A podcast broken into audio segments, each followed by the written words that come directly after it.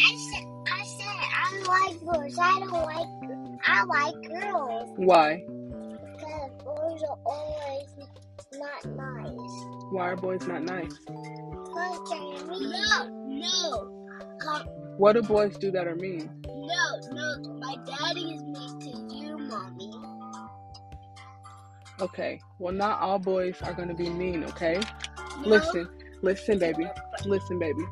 Daddy loves you very much. Daddy loves Mimi. Daddy loves Ray Ray. Daddy loves Kai Kai. Daddy loves Amelia.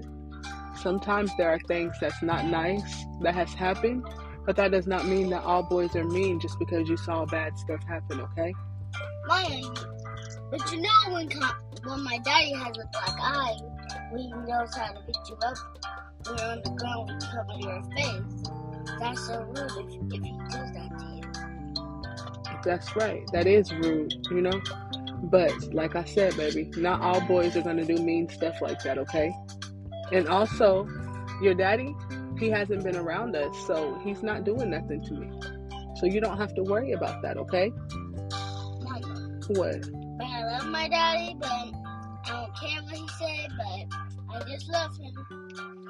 Okay, I'm glad you love your daddy. He loves you too, okay? I don't want my daddy. I want to go to school. Okay. But you know that daddy's real mean to you, but you better watch your back before he hit you again. Okay, guys. Um, I pulled out my phone to start recording because my children were having a conversation, and uh, my my youngest, well, she's not my youngest, my middle daughter Rayana was saying to my older daughter Mimi how she doesn't like boys. She only likes girls because boys are mean and boys will hit you. And I was explaining to her that that's not the case. But you know, oftentimes we don't realize that the things that children see sticks in their mind. Um, Mimi, turn that tablet down, baby. The last time my kids saw their dad, um, Willow was three, Rihanna was two, Kamani had freshly turned one, and Amelia was two months old. Fast forward to now, Kamani's about to be two next week. Rihanna just turned three last week.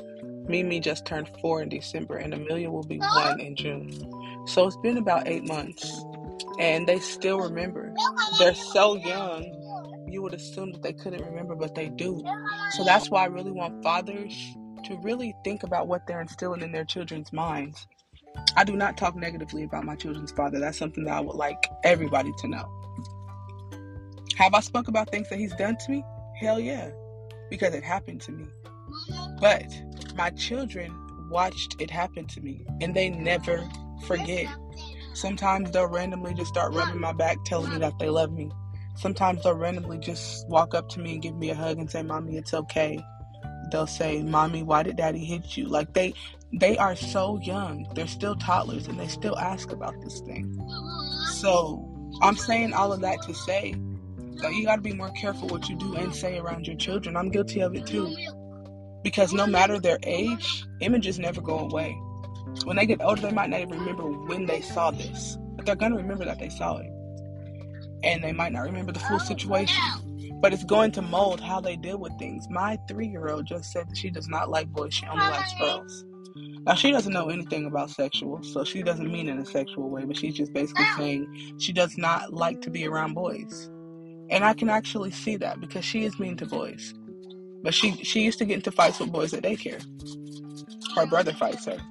She used to see her daddy hit me. So in her head, all boys are gonna hit you. And she literally said that. All boys hit you. That's why I don't like boys. So I just feel like fathers need to be more careful. More so than mothers. The only reason why I'm saying fathers is because it's already a stigma about fathers, especially black fathers, that they aren't present, that they're abusive, that they're lazy. So why would you make that stigma true? Why would you make your children think those things of you that society already thinks of you? Use your leverage. The fact that you have children, that you have the capacity to be in their life, use that leverage to do better. Think about all the bad things that you've ever done in front of your children and fix it. Sit them down and have a talk with them because I do that with my children a lot. I sit them down and I let them talk. and I only speak on the things that they bring up. I don't bring up things and be like, "Do you remember seeing this? Do you remember seeing that?" I don't do that to them. I feel like that's manipulation. Sorry, I have my veneers in, so it, sound, sounds like I said manipulation, but I said manipulation. I feel like that's manipulation when you say what you want your children to react to. I don't do that. I let them talk and then I react to whatever they say. But I explain the things that they say to them because children only work off of what they see. They don't comprehend as well as adults do. They see something, they speak on it.